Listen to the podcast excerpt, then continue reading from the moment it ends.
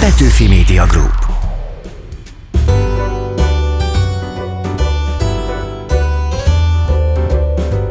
Semmiben sem nyilvánul meg olyan világosan az emberek jelleme, mint a játékban, mondja Tolstoy egyik figurája a Feltámadás című regényében. És mi arra gondoltunk, hogy játszunk, ismert alkotókkal, előadó művészekkel.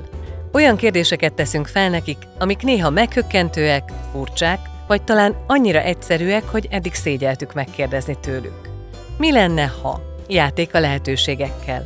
Ez a kultúra.hu podcastje, Seres Gerta vagyok.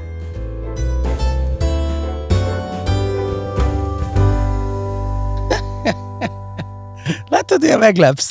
Pályakezdő éveiben színművészet is osztályfőnöke Marton László azzal nyugtatta, hogy még fiatal vagy, kölyök képű, majd megismernek a rendezők. Légy türelmes.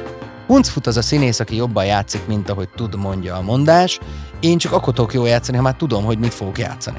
Öt évig kellett várni az áttörésre, színpadi férfi váérését pedig még későbbre a 40-es évei elején eljátszott 70 katona idejére teszi. Olyan nálam nincs, hogyha valaki bejön hozzám az öltözőbe, vagy én bemegyek az öltözőbe, hogy na, mondjuk össze a szöveget, és akkor hagyjuk ma a fenébe, vagy... Persze, persze, persze, abszolút az az alap.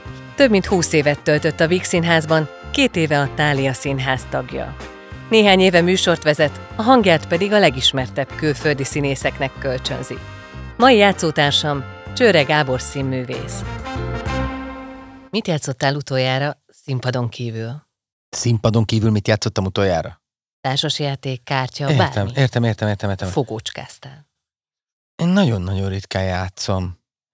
Hát szerintem utoljára talán nyáron játszottam, beálltam egy, egy pókerpartiba, amiben úgy voltam, az a, mint a Bluffben, az a Viva Las Vegas, hogy emeltem a téteket, aztán kiderült, hogy sokkal kevesebb megfelelő lap van nekem a kezemben, mint ami kellett volna, pedig emeltem a tétet. Mennyit vesztettél? Nem tudom, nem én vesztettem, gombra játszottak, vagy valami pontokra, amit aztán beváltottak, de szerintem olyan két-három ezer forintot. Egyébként tudsz veszíteni? Az, szerintem igen. Szerintem igen. Megtanultam azt, hogy, hogy ez bizonyos dolgokat el tudjak engedni. Aztán valamiket pedig nem tudok. Nagyon erősen. De ez elsősorban szakmai, vagy inkább magánéleti emberi dolog? Is, is. Bizonyos dolgok, amik igazságtalanságnak érzem, és ezt a fiamnakban is láttam, meg a lányomban is, azt egyszerűen nem bírom elengedni. Tehát, és azért nagyon képes vagyok komolyan harcolni. Szakmai dolgokban nem. Szakmai dolgokban, tehát most nem kapok meg egy szerepet, vagy éppen ö, nem tudom, történt, hát legyintek rá, valahogy hozzászocializálódtam. De ilyenkor rágod magad belül, vagy odamész és az asztalra csapsz? Nem, nem csapok az asztalra. Akkor dolgozom rajta, e- jobbról megkerülöm, balról megkerülöm, előről megkerülöm, hátulról, akkor neki megyek, akkor még egyszer, és már mindenki mondja, hogy hagyjad már, most már engedd el. Valamikor sikerül. És akkor ezeket a történeteket tulajdonképpen ilyen félbehagyott dologként, vagy efféle Nem. kudarcként éled? Nem, nem, azokat, azokat nem hagyom el. Tehát azokat a dolgokat, amiket, amiért megharcoltam, azokat sikerként, vagy legalábbis úgy érzem, basszus, ezt megcsináltam, és akkor másoknak mesélem, akkor Jézus Mária, te nem vagy normális. Mm, Azokat, amiket meg én is úgy látok, hogy most akarok én ebbe ennyit beletenni, akarok én, dehogy akarok, el vagyok én a kis pecabotommal, meg a vadászpuskámmal, meg a kis családommal, meg a kutyámmal, meg a nem tudom mivel, meg vagyok én a kis szerepecském, és akkor hagyom a fenébe az egészet. Mi az, amiben a legtöbb energiát fektetted etéren? Én úgy gondolom, hogy szerintem a szakmámban sok energiát fektetek. Tehát az, hogy valami, egy projekt mondjuk valami jól sikerüljön, tehát például most egy mesekönyvet olvastam fel, hangos könyvben, én abban tényleg megharcolok. Tehát ez, ez tényleg egyszer, kétszer elolvasom, attól függően, hogy hogy érzem, hogy mit tudok belőle, és amikor csinálom, én megvadulok, hogyha valami nem úgy sikerül, ahogy, ahogy én szeretném. Aztán lehet, hogy ez még bőven nem a száz százalék, sőt, tudja, hogy nem a száz százalék, de legalább azt, amit én gondolok abba, az ők megfelelő. És így szakmailag ez így van. Amiben mondjuk nagyon sok és elképesztő, én azt gondolom, sok energiát és sok dolgot elégettem benne, az például a Színház körüli ügy volt. Mármint az igazgatóválasztás Igen, és igen, ezek igen. körüli. Meg az, e- meg az előtte lévő harcok, kollektív szerződések. Tehát abba, abba a regnumba, abba a másik regnumba eltelt jó pár év, az főleg az utolsó mm, 6-8 év, amikor sok, még, még ott voltunk így egy csapat, a Mészáros Máté, a Járó Zsuzsáék, ott abban nagyon sokat beleégettünk. Igen. Nem is véletlenül volt ilyen nagy a lángja. De tulajdonképpen szakszervezeti vezető voltál, Azért. tehát ezért élted meg ilyen intenzív. igen, tehát igen. te magad vállaltál ebben fontos Ne, szerepet. a fene se gondolta volna, hogy ez lesz belőle. Tehát nem gondoltam, azt hittem, hogy egy rövidebben lezárható, hiszen a jog, a törvények, a szabályok, a végszínháznak, amit sokkal többre tartok. A hagyomány, ahogy éneklik a hegedűs a háztetőben, tehát a hagyománya, az nem kell, hogy ennyit kihozzon belőle, és aztán mivel minden borul, és mivel minden egy olyan ö, hiszterézis és histerikus működés szerint folyt, ami gyakran sikeresnek látszott egyébként, csak mondom, tehát ez nem mondom azt, Mert minden hogy a rossz médiában átüti az érdeklődési küszöböt. nem csak az, hanem a, a Vixiehez, tehát mint szakszervezeti vezető azt mondom, hogy bizonyos tevékenységeket úgy kellett csinálnunk, hogy visszaszorítsuk a saját életünkbe a, hogy fogalmazzak, tehát hogy normálisan tudjunk dolgozni, és ezt szabályok és törvények szabályozzák meg a hagyomány. És hogy ez így menjen, ahhoz azt gondoltam, hogy elég a szabály, elég a hagyomány, és közben nem volt elég, mert nagyon hiszterikus volt a működés, és az is az volt, aki ezt az egész működést generálta. És ezért sokkal tovább kellett mindig menni, és mindig újat kellett belelapátolni. De ez felesleges energia volt? Mm, azt gondolom, hogy így a végén nem. És ez személyes dologként élted meg, hiszen több mint 20 Bizonyos volt dolgokat személyesen. Bizonyos dolgokat személyesen, személyes értettségként, tehát ezek sok személyeskedés volt benne. Nem feltétlenül a részemről, nekem nem volt rossz dolgom a Vixinádban, sőt, azt gondolom, hogy mint szakmailag gyakorlatilag mindent, amit lehetett, azt mit tudom, a díjakban, szerepekben az én karakterem, vagy az én figurám szerint megkaptam. Úgyhogy ilyen szempontból ez a része. És akkor miért jöttél el? Azért, mert uh, ugye négy évig volt egy interregnum, amíg uh, csináltam a tévéműsort, és akkor abban volt egy olyan interregnum, hogy majd, hogyha szükség van, akkor majd, majd de maradjak itt a társulatban, ne legyen balhé, etc. etc. És akkor sok apró pici dolog azt döntötte, hogy mondom, hát itt is dolgozhatnék, de mégsem engem kérnek föl, viszont az Orlaiban felkérnek, viszont a Pesti Magyar Színházban felkérnek, viszont a RS9-ben felkérnek, akkor ott miért nem kérnek föl? És ez egy mindig rakódott rám, és uh, aztán pedig a Sel Judit az igazgatóválasztás előtt felhívott, én igen, mondtam neki, aztán végigcsináltuk az igazgatóválasztást, úgy dölt el, ahogy dölt. És így kerültél a és így kerültem a táliába. Egyébként meg ahova hívnak, oda menni kell. Van olyan film, amit időről időre újra megnézel? Igen, a keresztapa. Miért? Hű, keresztapa, csillagok háborúja. De mindegyik, Tényleg nagyon mindegyik rész? Nagy merítés, igen. Hát figyelj, én a keresztapa hármon, én azon, én azon zakogni szoktam sokszor. Tehát a, a három, az a rész, amikor a leendő pápának elmondja, hogy védkeztem, gyilkoltam, sőt, parancsot adtam, hogy mások gyilkoljanak. Hát ez olyan brutális, hogy az, az elképesztő. Szerintem az egy csodálatos rész, és hát ez is egy csodálatos, amikor jönnek le a, a lépcsőn, és egy grandiózus jelenet, amikor lelőik a lányát. Tehát ez, amikor ő ellene kévetnek elő gyilkosságot. Az, az, van, hogy ott maradok, és egyszerűen éjjel egyig nézem, mert valamelyik csatorna elkezdi vetíteni. Ha filmet készítenek az életedről, milyen stílusú alkotás lenne? Hát, ö, szatirikus, vicces, ironikus. Igen, azt hiszem. Animációs? Hát, lehet, hogy lenne benne animációs rész, most már vannak ilyen filmek. Kire bíznád a főszerepet? Látod, ilyen meglepsz. Kire bíznám a főszerepet? Ötvös Andrásra. Mert hasonlít rád, vagy Nem, mert mert nagyon a jó színész. színészeddel? Nagyon jó színész. Nagyon jó színész. Mindent tud, amit kell. Vagy annál többet. Ki lenne a magyar hangod? hát már nem él. A Selmeci Roland. De egyébként az Ötvös András teljesen jó. De kinek lennél a magyar hangja? Magyar színésznek? Lehet akár magyar is. Tehát mondjuk ne azt az Adam Sandler-ös vonulatot mond, akiket Jaj, már nem. megcsináltál. De figyelj, én azokat a, azokat a magyar hangokat nagyon szeretem, akiket csinálok. De nem minden, mindenki az Adam, Adam mert az nagyon-nagyon eklatás, nagyon sokat csinálom.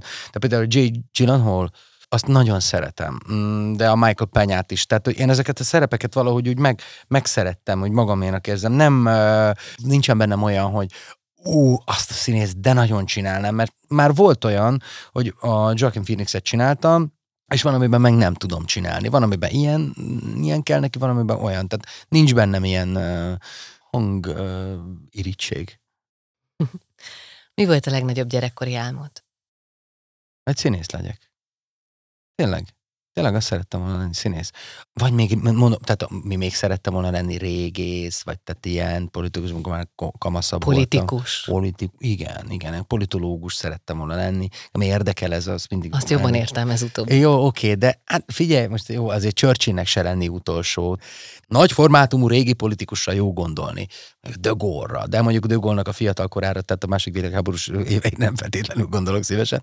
De színész szerettem volna lenni. Aztán amikor meg amikor meg már az lettem, akkor ugye az álmok azért, hogy kitisztulnak a, a, a rózsaszín felhők, azért azt látom, hogy, hogy milyen. Nem, nem volt olyan. egy ilyen csalódás, emlékszel, amikor így a Azért főiskolán- volt, nézd, tehát persze. Tehát a főiskola nekem csodálatos volt. Én, én úgy élveztem, amikor Marton azt mondta, hogy ő volt a mesterünk, Marton László, és azt mondta, hogy ez a négy év, ha jól csináljuk, akkor az egyik legkedvesebb lesz az életünkben, és én most is úgy gondolom, hogy az egyik legkedvesebb négy év volt az életemben, a leg, az egyik legszebb. Mi lehet az oka, hogy sokan mégis beledöglenek, és úgy emlékeznek rá, mint valami kiképző táborra?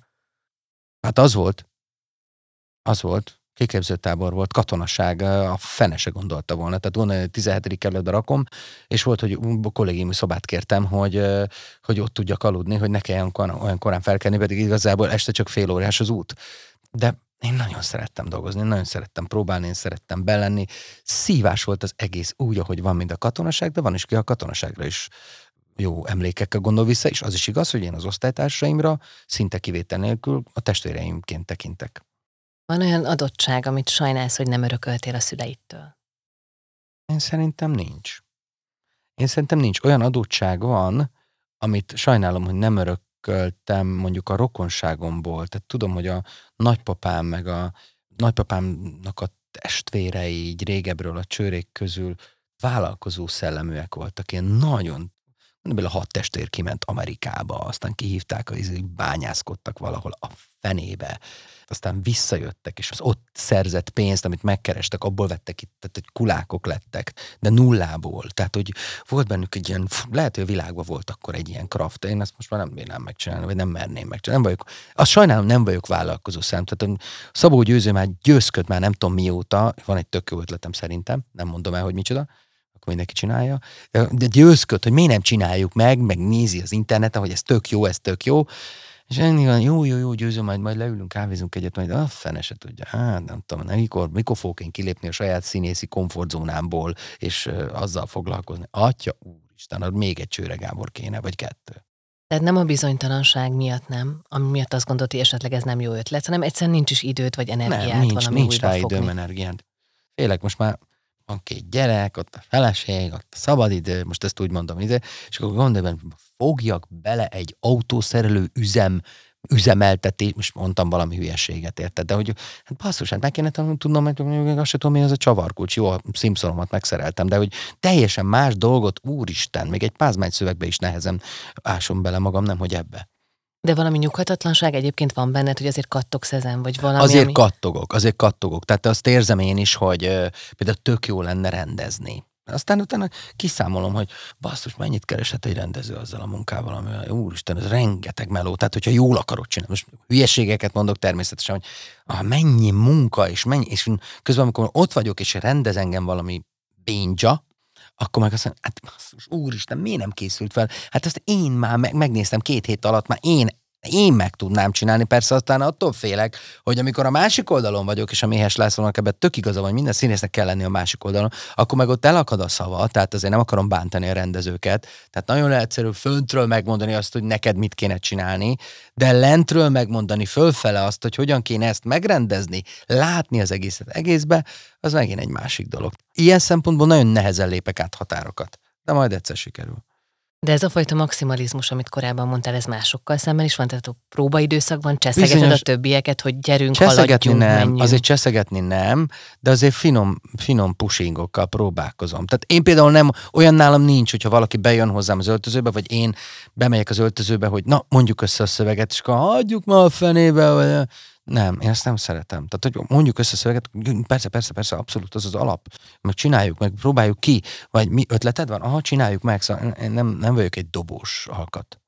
De nem. ilyen lelkesedős típus vagy egyébként, aki úgy belemegy? Egyébként igen, én azt gondolom, hogy lelkesedős típus vagyok, és aztán lelkesedem egészen addig, amíg azt nem látom, hogy ez miért nem csinálja, vagy ez, ez ott lent, vagy itt mellettem, vagy mi, mi, mi tojik bele az egészbe, hogy finoman fogalmazzak. És akkor meg is ijedek, mert úristen most ez beletojik, akkor ezt tudja, hogy, hogy ő már jó. Egyébként volt ilyen is, hogy van, hát mindannyian mások vagyunk. Van, aki az utolsó mm, két hétbe röffenti be a motort, van, van, kihúzatja 5000-ig, és utána így megy el melletted, mint a szél.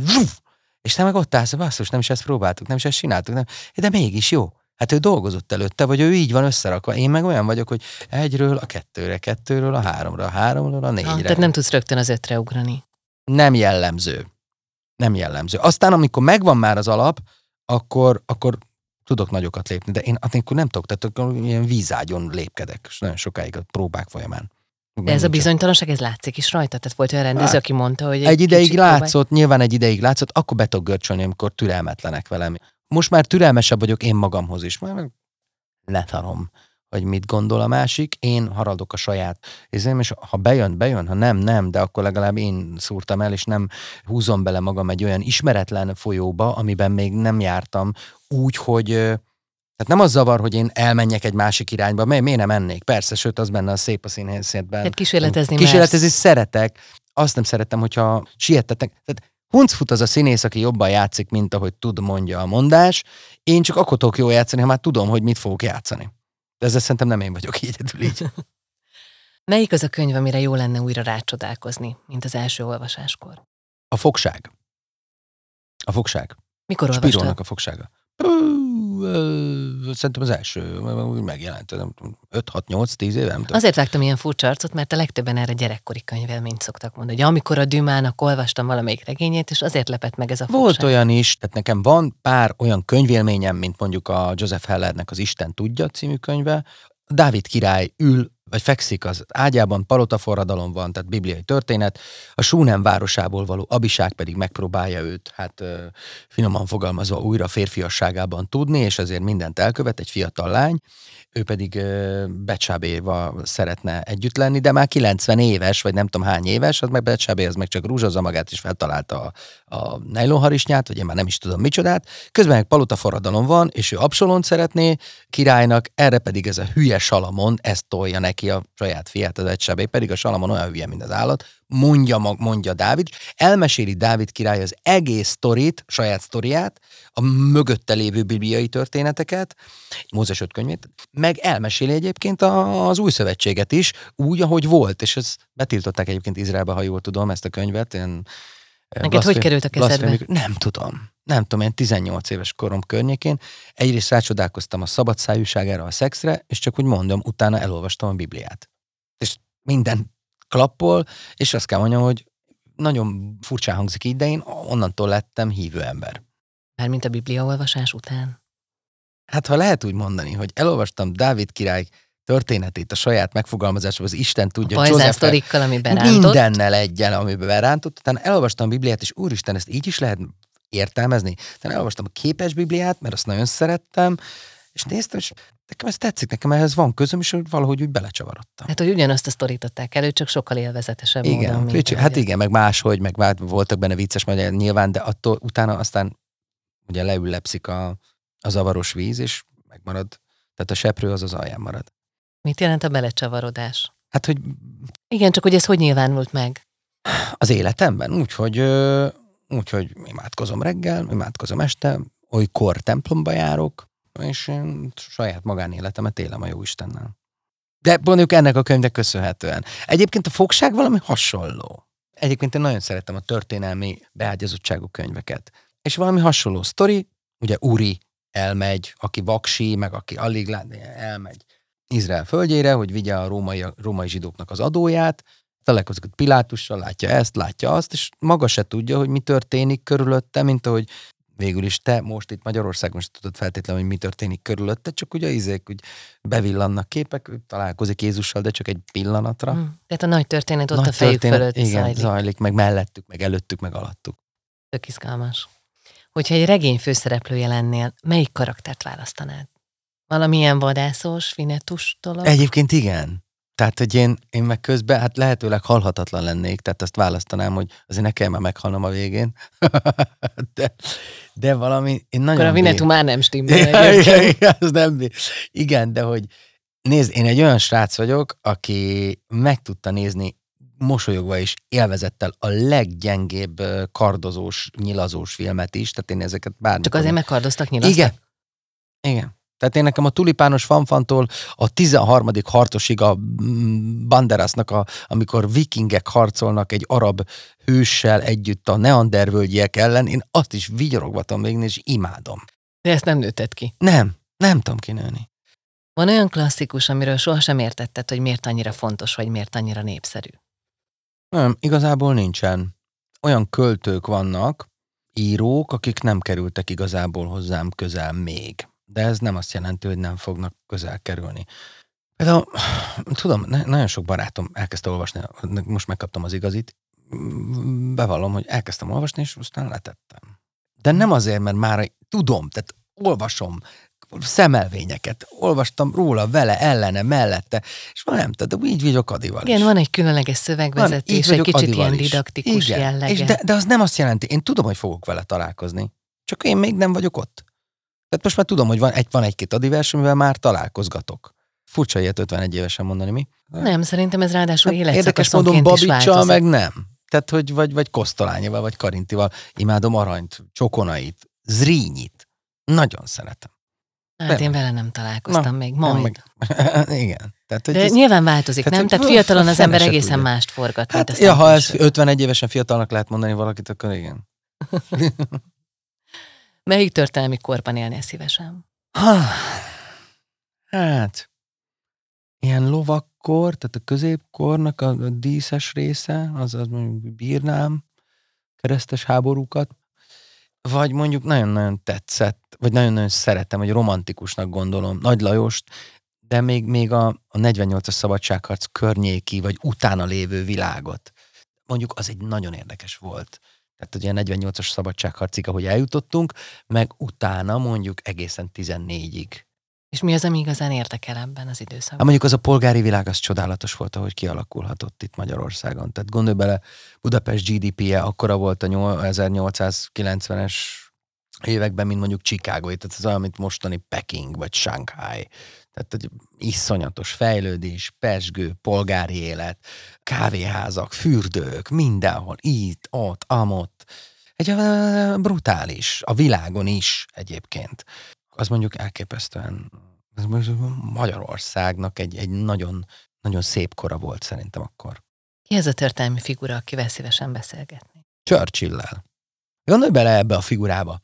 Ez egy másodszülött srác, szerelmes volt az anyjába, az apja annyira nem szerette, aztán Marlborough grófja, nem tudom pontosan, most már nem, nem emlékszem, hogy ben volt, bentlakásos, hármas, négyes, tehát a tipikus, akire azt mondják, jó, hát ez pipa, elment huszár katonának, ugye azt hiszem valamelyik lovassági ezrednél szolgált, Dél-Afrika harcolt, újságot írt, fogságba esett, megszökött, megnézd meg Churchillnek, hogy milyen, tehát hogy hogy nézett ki ez a csávó fiatalon. Hát brutális, tehát ez egy szép csávó volt, tehát ez, ez egy szép gyerek volt. És ehhez képest Ehhez képest lett, tulajdonképpen aki miniszterelnökség lett. idején Igen, már, addigra már- ennek nyoma sem igen, maradt. igen, és közben meg egy hatalmas koponya, hatalmas politikus, elképesztően nagyokat tudott váltani, és megírta Anglia történetét egy ilyen vastag kötetben, amit olvastam. Azzal nagyon lehet verni egy embert. És beleírta, hogy egy, tudom, a rózsák háborújában egyszer csak az egyik király találkozott egy másik szétvert csapattal, és az árok szélén ott feküdt sebesülten, mit tudom én, Sir Thomas Handlington, akit a király aztán megkegyelmezett neki. Na, ő az én ük, ük, ük, ük, ük, ük apám. és a pimaszul odavágja a könyvbe, amit ő ír Anglia történetéről, és nem bírja kihagyni, hogy ott vagyok benne. De egyébként kutattad a családodat, vagy neked fontos az, hogy ismerd a felmenőidet? Egyébként igen, a csőre név, mint olyan, az érdekelt, mert mindig csúfoltak vele, mit jelent, hogy merre, meddig. És akkor volt egy, volt egy adás a Magyar Krónikában, amit csinálok a, a Duna TV-n, és volt egy ilyen családfa, de hogy a családfa, akkor mit, mit, és hogy milyen emberek vannak Magyarországon, és van egy költő, egy nagyon jó költő, Weiner Senyei Tibor, akinek az egyik családjának az egyik része egy híres zsidó származású kereskedő, nagypolgár, tehát, és a senyeiek, azok pedig még az rínyiket oktatták a szombathelyi, nem tudom, Ferences, vagy nem tudom milyen kollégiumban, és egyébként középnemesek voltak, aztán főnemesek, tehát egy nagyon komoly, régi, nagy senye onnan való, ami zsenye egyébként, onnan való ö, dinaszt, és egy ilyen vonalat kerestünk, meg mondjuk az enyémet, hogy nézzük meg, és összehasonlítottuk, hogy körülbelül kik is, kik is vagyunk mi itt magyarok ebbe a kis országba. És hát nem sokáig jutottam, tehát ilyen Eli Island, meg mit tudom én, tehát ilyen 1700-as évekig, de aztán egy nyelvész, Bárt János hívta fel a figyelmemet, aki utána ment, meg azt aztán még többen, hogy ez a csőre nevezetű valami, vagy név, ami névé alakult, ez több helyen fordult elő az 1700-as, 1600-as évekbeli Magyarországon. Honnan eredhet ez valamilyen foglalkozást jelöl? Nem. Nem.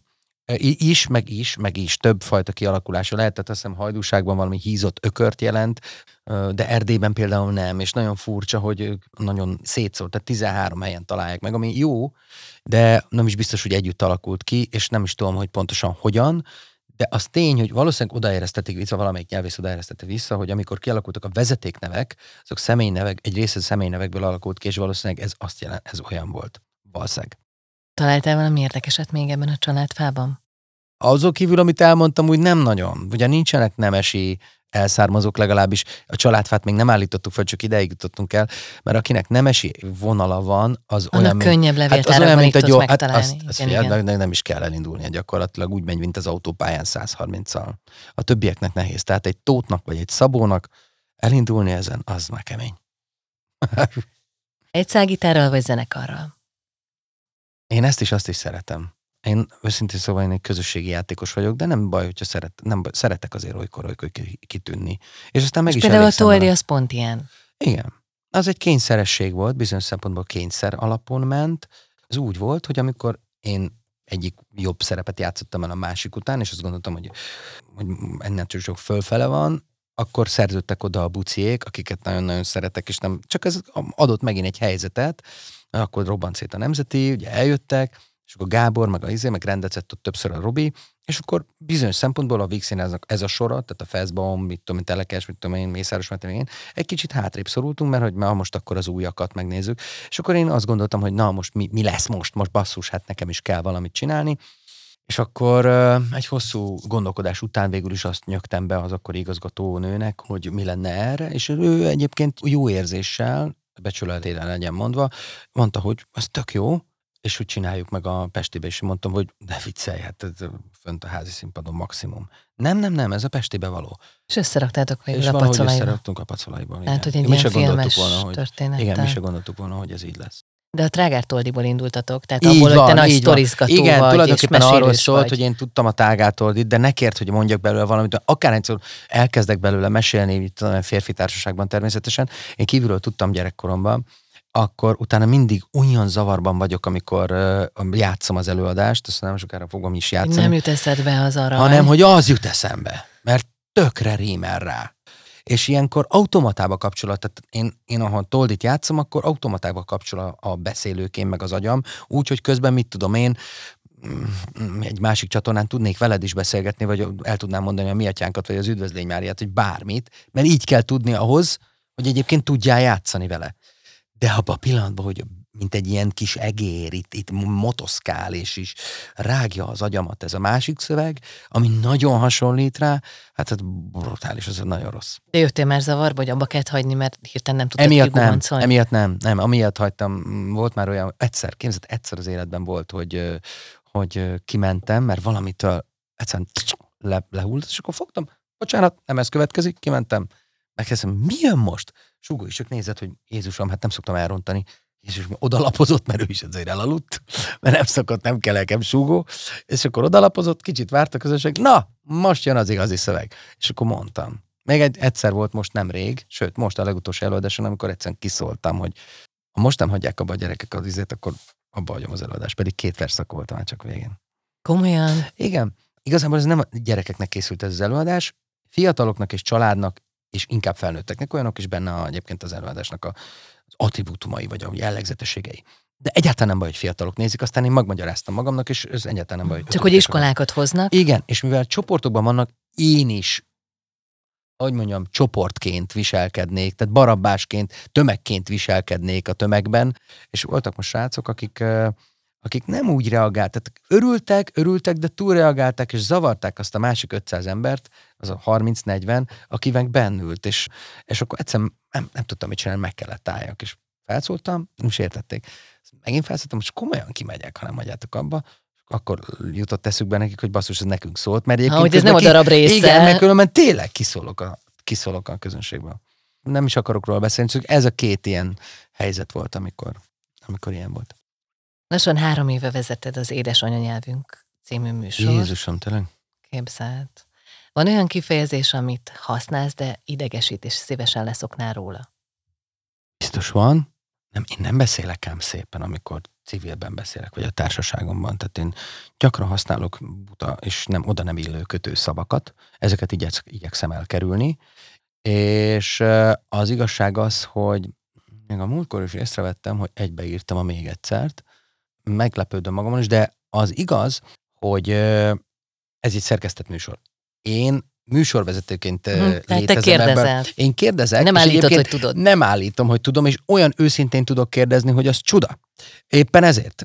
De nem is helyes írással foglalkozik egyébként feltétlenül, hanem a nyelvnek a különböző érdekes részeivel, ami viszont meg már nagyon érdekel, de nem vagyok szakértője az édesanyja nyelvünknek. Hál' Istennek vannak szakértői, és ennél fogva szeretem azt a pozíciómat, viszont akkor mindig zavarba jövök, amikor velem azonosítják a műsort, mert a műsor nem én vagyok, hanem azok a szakértők. Igen, de nyilván te veted fel Igen, a kérdéseket, de, de, én, te de én nem vagyok Récsi tanár úr. Tehát én nem vagyok az, aki, aki válaszol is, kérdez is. Tehát én nem vagyok nyelvész, én egy színész vagyok. Arról a részéről, ami a használt nyelv mondjuk szinkron kapcsán, vagy az hogyan alakul, például a Veszprémben beszéltünk ilyenről, az egy érdekes dolog. Az, az arról szívesen beszélek, de különben, hú, Egyébként műsorvezetőként mennyire kell figyelned arra, hogy szabatosan fogalmaz?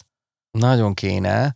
A másik műsor az, amiben a, a Magyar Kronikából hál' Istennek vágott anyag, és ott megmerek engedni hosszabb kérdéseket is, hogy tereljem a az interjú alanyt arra, amire pontosan akarok kiukadni, mert néha sokkal egyszerűbben is meg tudná kérdezni egy, egy szerkesztő, csak én nekem érzelmi alapon közelítek néha bizonyos kérdésekhez. De nem, nem orrolnak meg sőt, nagyon-nagyon sokszor nagyon kedvesek és normálisak velem az inter, sőt, az esetek 99%-ában, és élvezik a velem való beszélgetést, mert egy dolgot azért nem tudok elhazudni, hogy érdekel a dolog. Esküszöm neked. Én sokszor sokkal szívesebben beszélgetek ismeretlen témákról, ismeretlen emberekkel, mint a saját szakmámból. Mondj egy dolgot, ami nélkül nem tudnál élni. Most a családom biztos megsértődne, hanem a családomat mondanám, és így is van. És ha nem hallják? De nem, nem, nem. Nem, azt gondolom, hogy, hogy a családom nélkül most már nehéz lenne. Ez és komolyan. a tárgyat kéne mondani? Tárgyat?